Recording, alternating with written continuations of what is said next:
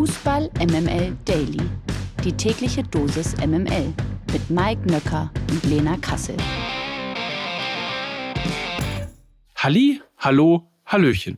Das hier ist Fußball MML Daily am Freitag, dem 14. April. Und das bedeutet, meine Damen und Herren, liebe Kinder, wir haben Geburtstag und deswegen lasst mich jetzt bitte die Frau reinholen, die bei uns die Lena-Hosen anhat.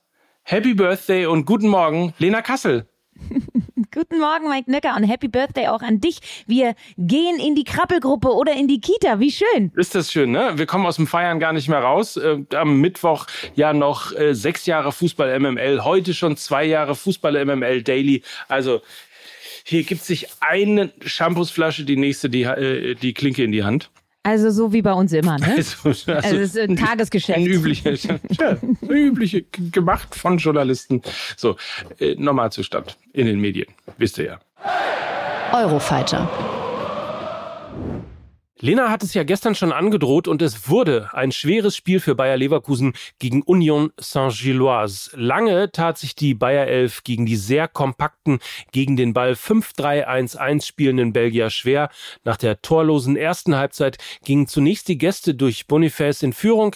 Nach und nach biss und kämpfte sich Leverkusen zurück in die Partie, erarbeitete sich Chancen und erzielte durch Wirtz in der 82. Minute den Ausgleich. Vor allem mit der Leistung nach dem Rückstand kann Bayer zufrieden und doch auch ein bisschen optimistisch zum Rückspiel nächsten Donnerstag nach Belgien fahren. Die weiteren Ergebnisse Juventus Turin schlägt Sporting Lissabon 1 zu 0, ebenso wie Rotterdam gegen AS Rom und Manchester United spielte noch kurios unentschieden gegen den FC Sevilla. Marcel Sabitzer hatte in der ersten Halbzeit United mit zwei Toren in Führung gebracht, ihr zwei Eigentore kurz vor Ende des Spiels noch den Ausgleich gebracht haben. Oder anders gesagt, United schießt vier Tore und trennt sich 2 zu 2 von Sevilla. Das News Update aus der MML-Redaktion. Gerade eben noch stand er mit dem Megafon am Zaun der Allianz Arena und wurde gefeiert. Nach dem Faustschlag steht Sadio Mané jetzt erstmal am Pranger der Sebener Straße, kann man sagen. Der Senegalese wurde gestern von seinen Bossen zunächst mal für das nächste Spiel suspendiert und außerdem wurde ihm eine Geldstrafe aufgebrummt. Was ein bisschen nach milde klingt, ordnet Uli Köhler bei Sky ein. Man will und darf Sadio Mané jetzt natürlich auch nicht verbrennen, so das Zitat von Uli. Schließlich habe er auch über 30 Millionen Euro gekostet.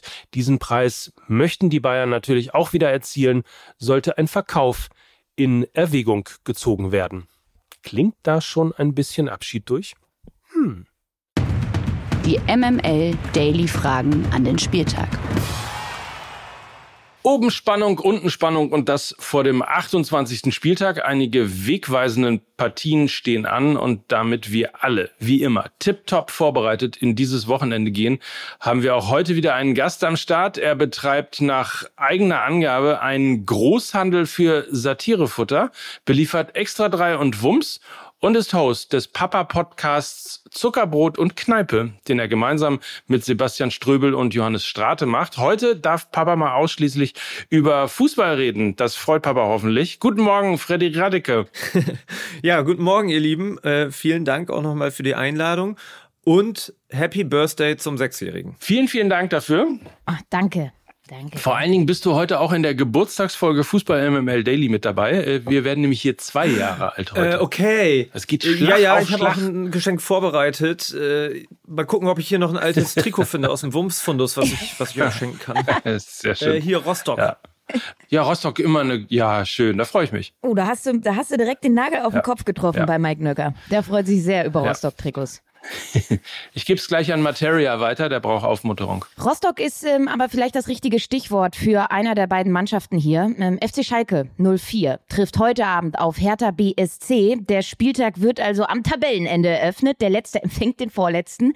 Schalke wartet seit vier Spielen auf einen Sieg. Die Hertha holte seit fünf Spielen kein Dreier mehr. Der Verlierer des Spiels könnte den Anschluss ans rettende Ufer verlieren. Also ziemlich viel Brisanz in dieser Partie. Der Gewinner hingegen könnte seine Ausgangslage erheblich verbessern und äh, im Abstiegskampf vielleicht ja ein bisschen durchschnaufen. Äh, Freddy, welches Team hat denn aus deiner Sicht die besseren Karten, um das Spiel heute Abend zu gewinnen? Ja, also ich, äh, dadurch, dass ich ähm, Lukas etwas kenne, bin ich, äh, bei mir ist alles Gefühls, äh, Gefühl gesteuert und ähm, ich bin dann natürlich, ich bin für Hertha, das ist sozusagen mein innerster Wunsch. Ähm, aber das wird auf jeden Fall ein heftiger Kampf und ähm, es, also es könnte, ich würde sagen, so ein 1-1 könnte es auch werden.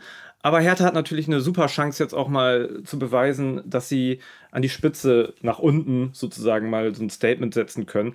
Also heute Tabellenletzter werden, ähm, das würde dann wirklich bedeuten, dass es richtig heftig wird äh, in den nächsten Wochen. Und ähm, ich bin aber auch mal gespannt, ob Marius Bülter diesmal eine Karte sieht, wenn er wieder die Eckfahne so heftig um, umgrätscht. Also die hätte er mal verdient, finde ich. Bist du aus Sympathie für Lukas äh, der Hertha-Sympathisant oder? Ja. Oder ja. Also eigentlich ehrlich okay. gesagt gar nicht für Hertha.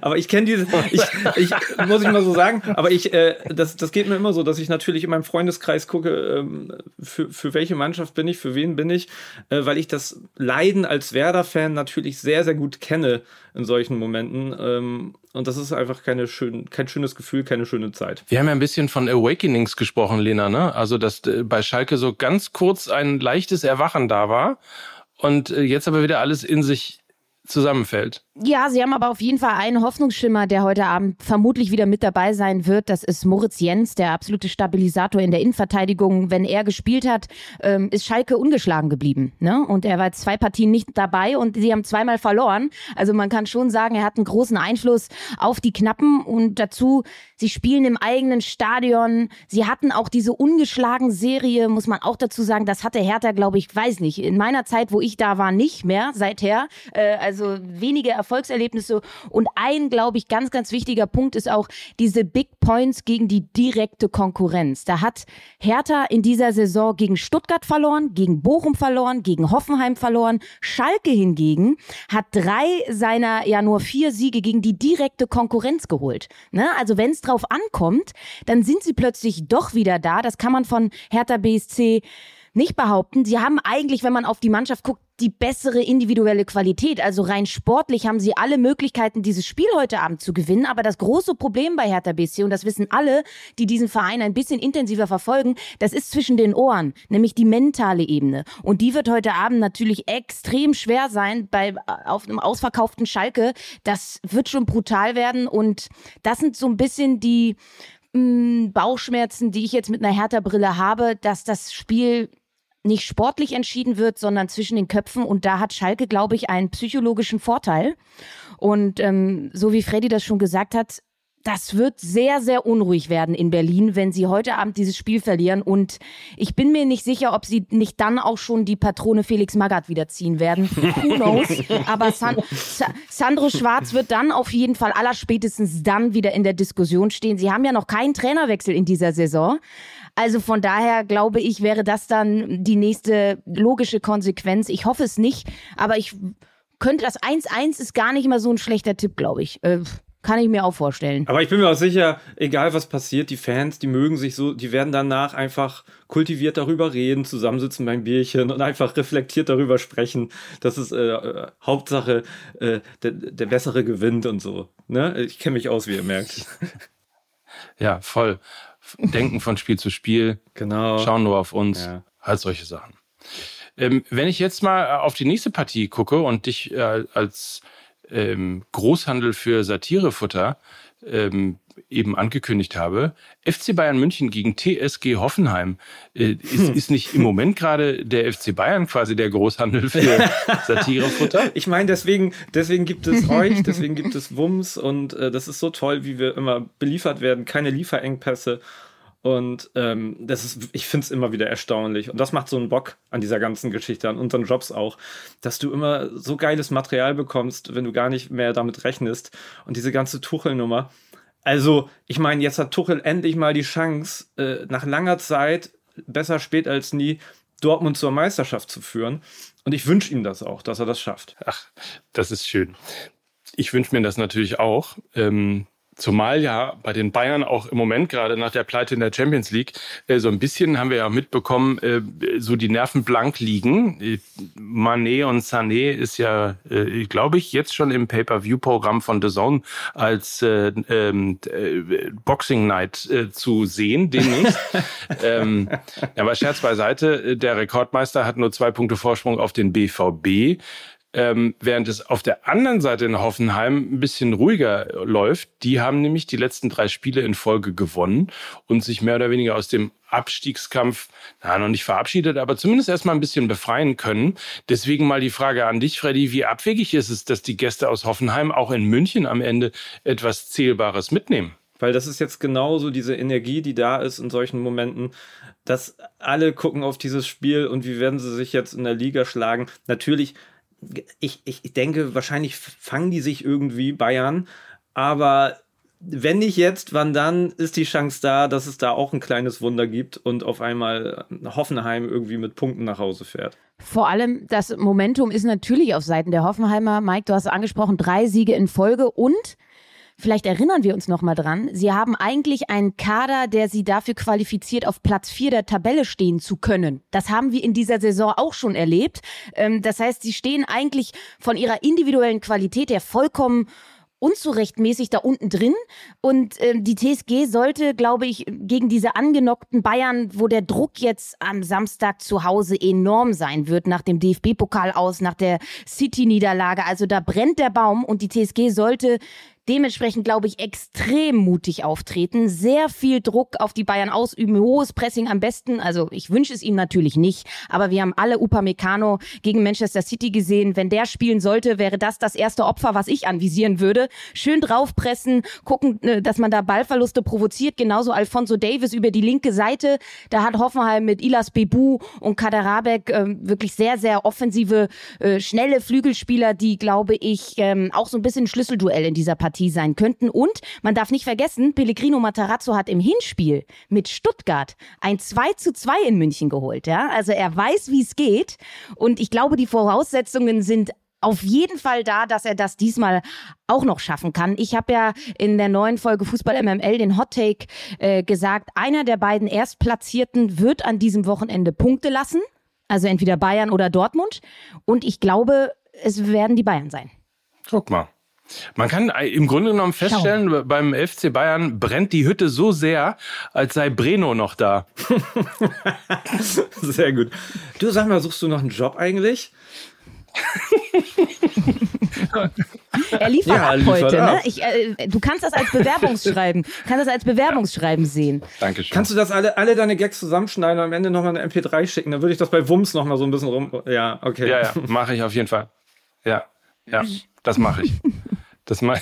Wir kommen zur nächsten Partie. VfB Stuttgart empfängt äh, Borussia Dortmund. Da sind wir nämlich bei der zweiten Mannschaft, die da oben äh, drin steht. Äh, die einen kämpfen gegen den Abstieg, das ist der VfB Stuttgart, und die anderen wollen eben Meister werden. Die Siegquote vom neuen VfB-Coach Sebastian Hoeneß hingegen liegt aktuell bei 100 Prozent. Er gewann sowohl das Pokalspiel gegen Nürnberg als auch in der Bundesliga gegen Bochum. Stuttgart ist deshalb nicht mehr letzter und will sich jetzt eben auch weiter befreien. Die, für Dortmund geht es allerdings in jedem Spiel um die Meisterschaft. Sie dürfen keine Punkte mehr liegen lassen. Freddy, wie lautet deine Prognose? Wer hat nach 90 Minuten in diesem Spiel die Nase vorn? Ja, also ich habe einen Riesenkonflikt. Ähm, Im Gegensatz zu dir, du weißt so viel und es ist so schön, dir zuzuhören. Und ich lerne, ich hätte gern diese Folge gehört, bevor wir diese Folge hier aufnehmen, damit ich auch vielleicht mit Wissen hier reingehen kann. Ich gehe jetzt wieder über das Gefühl, ich habe nämlich einen Konflikt. Ähm, Stuttgart, mein, mm. mein äh, Wumskumpel, mit dem ich äh, die ganzen Filme drehe, Jakob Leube, schönen Gruß, der war bei dir im Mainzer Keller mal, ähm, ist, ja. Äh, Grüße zurück. Hier, Gruß ja. zurück übrigens. Also, wenn er das jetzt hört, so, erledigt. ähm, er hat einen Konflikt, er ist Stuttgart-Fan und ähm, ich habe beim am letzten Spieltag, als Stuttgart in der Nachspielzeit noch den Klassenerhalt geschafft hat, äh, so laut geschrien und es kam aus mir heraus und ich habe es nicht gesteuert und ich habe gemerkt, okay, ich habe Gefühle für Stuttgart. Aber jetzt haben wir ein anderes, größeres, globaleres Problem. Dortmund muss Meister werden. Dortmund muss jetzt alles gewinnen, damit, äh, damit endlich mal irgendwie ein neuer Meister da ist.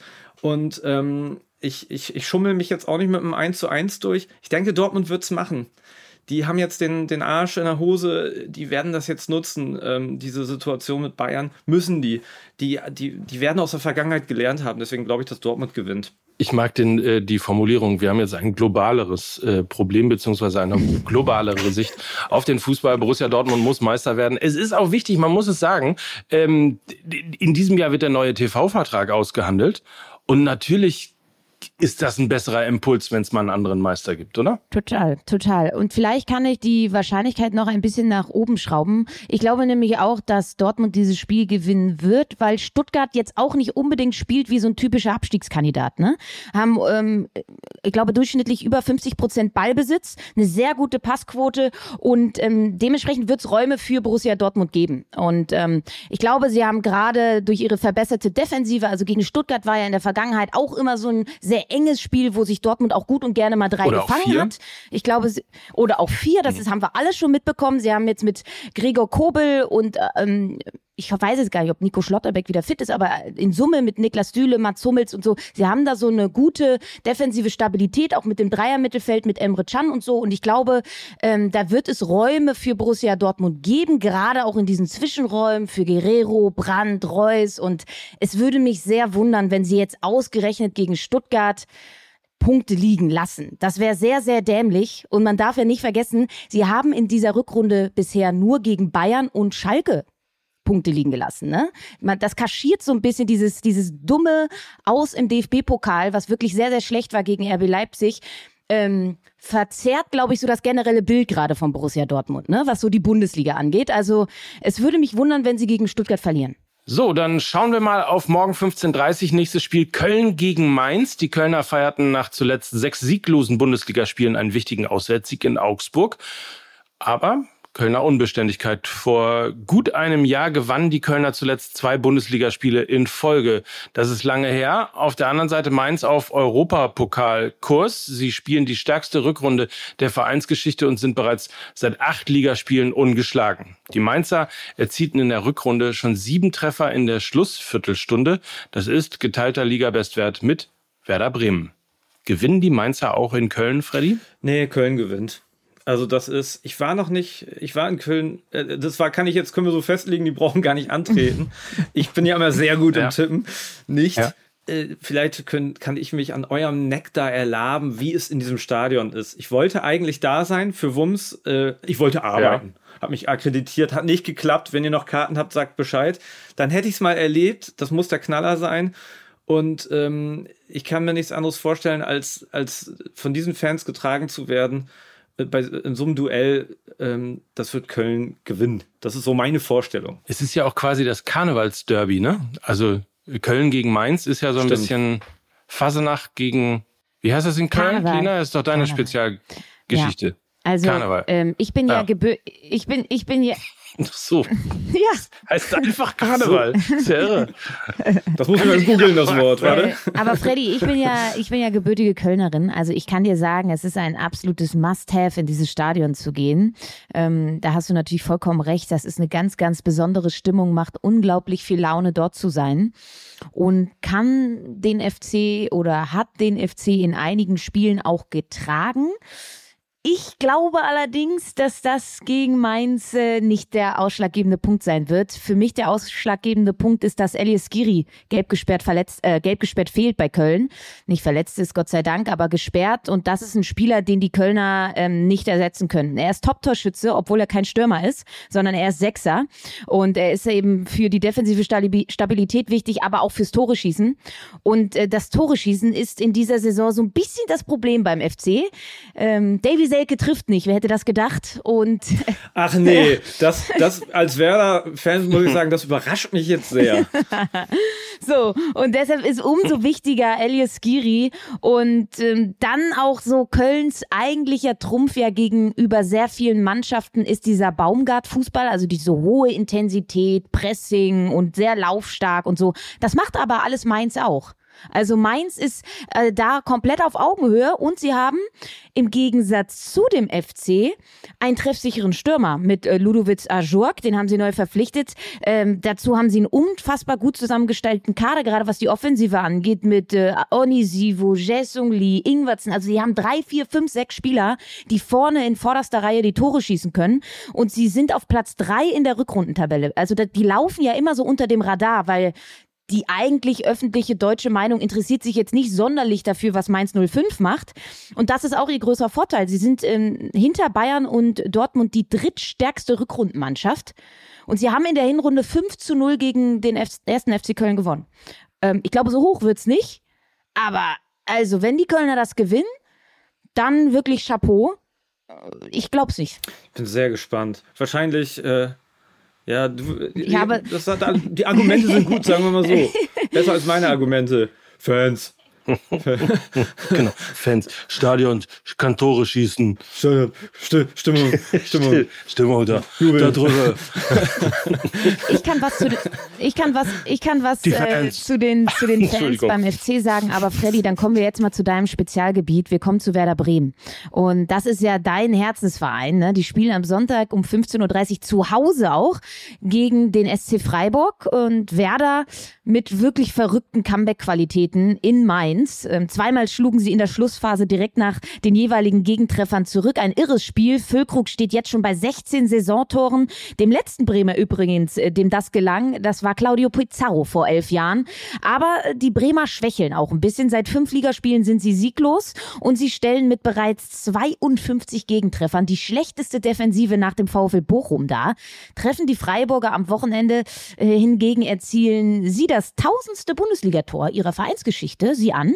Und Freiburg ist on top auch noch brutal stark nach Standards, das wissen wir. Ihnen gelangen bereits 19 Tore nach einer Standardsituation. Das ist Liga-Höchstwert. So, das sind jetzt viel Zahlen, Daten und Fakten. Ähm, jetzt mal deine Einschätzung zu dem Spiel. Setzt sich der Sportclub im Weserstadion durch oder kann Werder jetzt auch mal wieder einen Dreier holen? Also immer dann, wenn man glaubt, dass, dass mhm. Werder das nicht packen kann, dann kommen ja meistens die Überraschungen. Und ähm, ähm, ich, aber leider mischt sich hier jetzt mein Aberglaube auch rein. Ich muss gegen Werder tippen. Es wird ein 2 zu 1 für Freiburg. Ja, verstehen wir. Ja. Äh, Damit es andersrum wird, ist klar. Ne?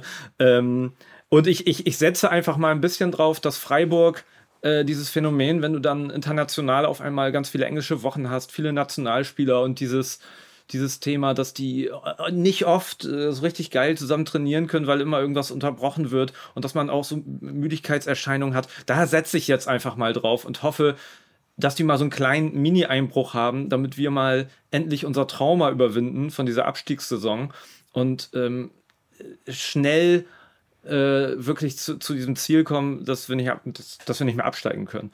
Und, ähm, du weißt aber schon, was Freiburg diese Saison gar nicht hatte, ne? Das, äh, sag, das sag, bitte, sag. Einbrechen nach Dreifach- und Doppelbelastung. Ähm, das ja. ist. Aber irgendwann ja, muss es ja passieren. Genau. Jede Serie reißt irgendwann mal. genau, genau, davon rede ich. Ja, aber ähm, ich würde mich aber auch mit dem Unentschieden zu, zufrieden geben, genauso wie jetzt letzte Woche gegen Mainz. Also ähm,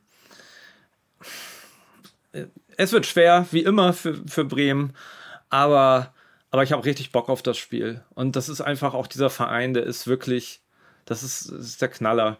Ähm, wir haben auch mit unserem Papa-Podcast ähm, die Ehre gehabt, irgendwie Papa Niklas Füllkrug als Gast zu haben und saßen da zusammen mit ihm im Weserstadion, äh, Johannes Strate und ich. Und ähm, wenn du dann da bist, merkst du auch, warum, wie du es eben auch schon Lena erwähnt hast, warum der mhm. so so erfolgreich ist. Also diese Präsenz, alleine wenn du mit dem im Raum sitzt, wenn du dem in die Augen guckst. Also ich war, ich war schockverliebt, muss ich sagen. Und da versteht man sofort, wie einfach nur so eine, ähm, eine gute menschliche Art, diese Präsenz, ähm, ähm, so ein Team in den Bann ziehen kann und wie wichtig das sein kann. Das merkst du einfach, wenn du so ganz stumpf, seit Jahren Werder-Fan, aber wenn du mal wirklich da in diesen Katakomben bist und so ein bisschen den Alltag mitkriegst, wenn auch ein paar Spieler zwischendurch mal vorbeikommen, Bittenkurt, der auch mal reingeguckt hat, als wir da aufgenommen haben, du spürst richtig diese Energie und die hat er auch damit be begründet, dass, dass er es noch nie in einer Mannschaft so erlebt hat wie da, dass man privat viel zusammen macht, was für eine wichtige Rolle die Kinder spielen, dass die nach den Siegen mit, dass der Kraftraum zu einer Spielarena umgebaut wird und dass die dann da Pizza in der Spielerküche essen und so, dass diese kleinen menschlichen Sachen, ähm, habe ich dann nochmal gedacht, war eine Erklärung für mich, warum die Aufstiegssaison dann so gut lief.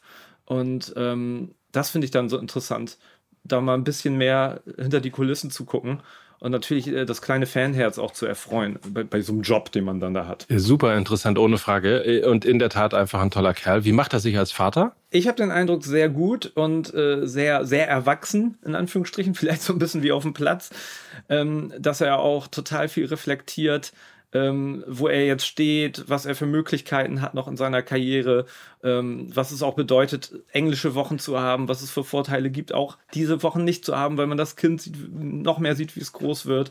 Und ähm, und auf, auf das Thema bezogen, also er hat uns ja auch exklusiv was erzählt, das kann ich jetzt hier auch verraten. Er hat gesagt, er hat gesagt, er wechselt definitiv Windeln. Weil er ist ein guter Vater, einer, der mit anpackt. Und ähm, ja, ähm, kann, man, kann, man sich, kann man sich ja nochmal anhören. Ist eine schöne Folge geworden. Sehr gut. Überall da, wo es Podcasts gibt und um nochmal äh, drauf zu verweisen, ähm, er heißt Zuckerbrot und Kneipe. Hört mal rein. Ne? Genau. Könnt ihr jetzt quasi, wenn ihr, wenn ihr diesen Podcast gehört habt, einfach umschalten und dann nochmal. Ja, genau. Frequenz ja. weiß ich gerade aus dem Kopf nicht, aber findet ihr schon. und Zuckerbrot und Kneipe hören. Schön, dass du da warst. Das war's nämlich schon. Ja, danke. Danke. Hat Spaß gemacht. Sehr gut. Und äh, ja, wir sprechen uns einfach wieder ähm, auf der Meisterfeier von Dortmund ja. oder so. Vielleicht treffen wir uns da ja. Auf der, auf der Nicht-Abstiegsfeier von Werder Bremen. Auf der Aufstiegsfeier so, ja, vom FC genau. St. Pauli. Es, äh, genau, so, ja. Es gibt so. so. viel zu feiern hier. Das machen wir auf jeden Fall. Schön, dass du da warst. Ciao, ciao. Ich freue mich. Bis Danke. Dann. Jo, ciao. tschüss. In der zweiten sieht man besser. Wir müssen natürlich auch noch mal kurz auf die zweite Liga blicken. Immerhin ist es dank der irren Siegesserie des FC St. Pauli auch oben richtig spannend. Zehnmal gewann St. Pauli hintereinander. Am Sonntag soll diese Serie im Heimspiel gegen Eintracht Braunschweig ausgebaut werden. Gleichzeitig hoffen die Kiezkicker natürlich auf Patzer der Konkurrenz. Ist ja klar, Heidenheim ist zu Gast in Hannover. Der HSV muss am Samstagabend auf dem Betze gegen Kaiserslautern ran und Darmstadt trifft am Sonntag auf Fortuna Düsseldorf. Düsseldorf. Also wir sehen, da sind schon einige Top-Partien auch an diesem Wochenende wieder dabei. Äh, Mike, deine Gefühle zu diesem Spieltag? Ja, es könnte historisch werden auf jeden Fall. Zehnmal gab es schon mal. Der Karlsruher SC hat schon mal in der zweiten Liga zehnmal hintereinander gewonnen. Elfmal wäre tatsächlich alleiniger Rekord. Und ich glaube, das ist das erste Mal in der Geschichte des FC St. Pauli, dass sie in irgendeiner Form einen alleinigen Rekord haben. Wahrscheinlich im gesamten Fußball in Deutschland. Ähm, dementsprechend bin ich ein bisschen aufgeregt. Ich zitiere aber auch immer gerne meinen Freund Bernd von Geldern, der immer sagt, äh, die länger eine Serie andauert, desto größer ist die Wahrscheinlichkeit, dass sie bricht. Ähm, gegen Eintracht Braunschweig, äh, da hat man insofern schon ein mulmiges Gefühl, weil das Hinspiel äh, tatsächlich für die Braunschweiger ausgegangen ist. Äh, 2 zu 1 hat man gewonnen. Auf der anderen Seite, ja, ich glaube, das ist richtig so einfach die Gefühlslage. So, man denkt, irgendwann muss es jetzt mal passieren hofft aber eigentlich darauf, dass äh, diese Siegesserie nie aufhört und die perfekte Rückrunde gespielt wird und am Ende ähm, gibt dann sozusagen den Mic Drop von Fabian Hürzler mit 17 Spielen in Folge, 3 zu 0 Punkten, äh, 3,0 Punkte geholt und so. Also sehr aufregend alles. Überhaupt ist äh, diese Phase ja jetzt die, wo sich im Grunde genommen alles entscheidet. Du hast ähm, Darmstadt genannt, du hast äh, Fortuna Düsseldorf genannt, du hast den HSV genannt. Das sind alles noch Gegner, die auf ähm, den FC St. Pauli zukommen. Und äh, dementsprechend ähm, ist, ich, ich sag mal so, die äh, Fingernägel werden nicht länger äh, und die Spannung wird nicht kleiner. Pokalgesetze. Im DFB-Pokal der Frauen stehen am Wochenende die Halbfinalpartien an. Unter anderem kommt es am Samstag zum absoluten Kracher zwischen dem FC Bayern und dem VfL Wolfsburg. Am Sonntag empfängt dann RB Leipzig im zweiten Halbfinalspiel den SC Freiburg. Lena, deine Prognose? Wer steht am Ende im Finale? Ich glaube, dass der FC Bayern München auch im äh, Pokal gegen den VfL Wolfsburg gewinnen wird. Das äh, vermute ich einfach. Sie haben ja in der Liga auch schon sehr, sehr gut und sehr, sehr clever gegen den VfL Wolfsburg äh, gespielt. Sie sind aktuell verwundbar, die Wölfinnen, weil Tommy Stroth nicht immer die richtigen Entscheidungen trifft, der viel am Rotieren ist, am Gucken ist. In der Offensive passt es nicht so richtig zwischen Eva Payot und Alex Popp. Also da sind ähm, sehr, sehr viele Ungereimtheiten und der VfL Wolfsburg hat sehr, sehr viele Nationalspielerinnen. Die haben wiederum ein nicht so gutes Erlebnis gegen Brasilien gehabt. Also ich glaube, der FC Bayern wird den VfL Wolfsburg aus dem Pokal schmeißen und ich glaube, der SC Freiburg wird gegen RB Leipzig gewinnen und dementsprechend ist das Finale in meiner Vorstellung der FC Bayern München gegen den SC Freiburg. Warte mal ganz kurz. Tim, ich muss dich sofort zurückrufen. Ich bin gerade noch im Podcast. Warum? Was ist denn das für ein Podcast? Fußball MML Daily. Das ist der, wo du ja nie reinkommen willst. Wollt ihr eine Meinung Telefonjoker. Hast du eine Meinung dazu? Gewinnt, gewinnt der FC St. Pauli Alles. über den Fußball der Frauen? Ja, macht Fortschritte. Was eine gute Analyse. Sehr schön. Ich rufe dich gleich zurück. Okay, dann, äh, wenn du schon dabei bist, ähm, warte, lass mich kurz. Also, wir waren gerade bei den äh, Halbfinalspielen. Ähm, Pokal, Bayern gegen Wolfsburg. Wer gewinnt? Wolfs Wolfsburg ist immer, ist immer eine Macht, weiß ich bei dem Spiel. Ja. Und äh, RB Leipzig, zweites Halbfinale gegen den SC Freiburg. Ja. Das ist ja fast wie bei den Männern. Das ist ja spannend, spannend. Ja. Finale ist wer? Wolfsburg gegen? Äh, äh, Wolfsburg, jetzt weiß ich, mit Freiburg Frauen kenne ich mich nicht ganz so gut aus. Leipzig ist ja eh gekauft. Ähm, deshalb wünsche ich mir Wolfsburg äh, und Freiburg als Underdog. Und dann die Sensation. Äh, der Pokal hat seine eigenen Regeln, versteht ihr? Verstehe ich, auf jeden Fall. Damit qualifizierst du dich auf jeden Fall. Äh, hast du Lust nächste Woche? Nächste. okay. Das ist sehr schön. Du, Lena, ich meine, mehr können wir doch jetzt nicht erwarten hier hinten raus, oder? Nee, ich weiß zwar nicht, wer da verdammt nochmal am Telefon steckt, aber ga ganz liebe Grüße. Es ist Tim Melzer, der äh, berühmte Fernsehkoch Tim Melzer ist an der, äh, in der Leitung. Tolle Staffel Kitchen Impossible, kannst du auch nochmal zusagen. Habe ich sehr verfolgt, sehr Ja. genossen. Ich soll, Ne? ich soll dir sagen, tolle, äh, tolle Staffel Kitchen Impossible äh, von Lena hat sie sehr genossen. Oh, vielen herzlichen Dank, das freut mich sehr. Und für was auch immer, ich drücke die Daumen. So ist es. Ich rufe dich gleich zurück, Tim. Ciao. Witzig. So, also dementsprechend äh, spannend wird's. Wir haben es gerade noch gehört von unserem Außenreporter ähm, und wünschen euch jetzt, würde ich mal sagen, alle sind ja jetzt top vorbereitet, ein grandioses Wochenende. So ist es. Hören uns am Montag wieder, werden alles analysieren, freuen wir uns sehr drauf. Macht euch eine schöne freie Zeit am Wochenende. Das waren, wie gesagt, Tim Melzer, Lena Kassel und Mike Nöcker für Fußball MML. Tschüsschen. Dieser Podcast wird produziert von Podstars bei OMR.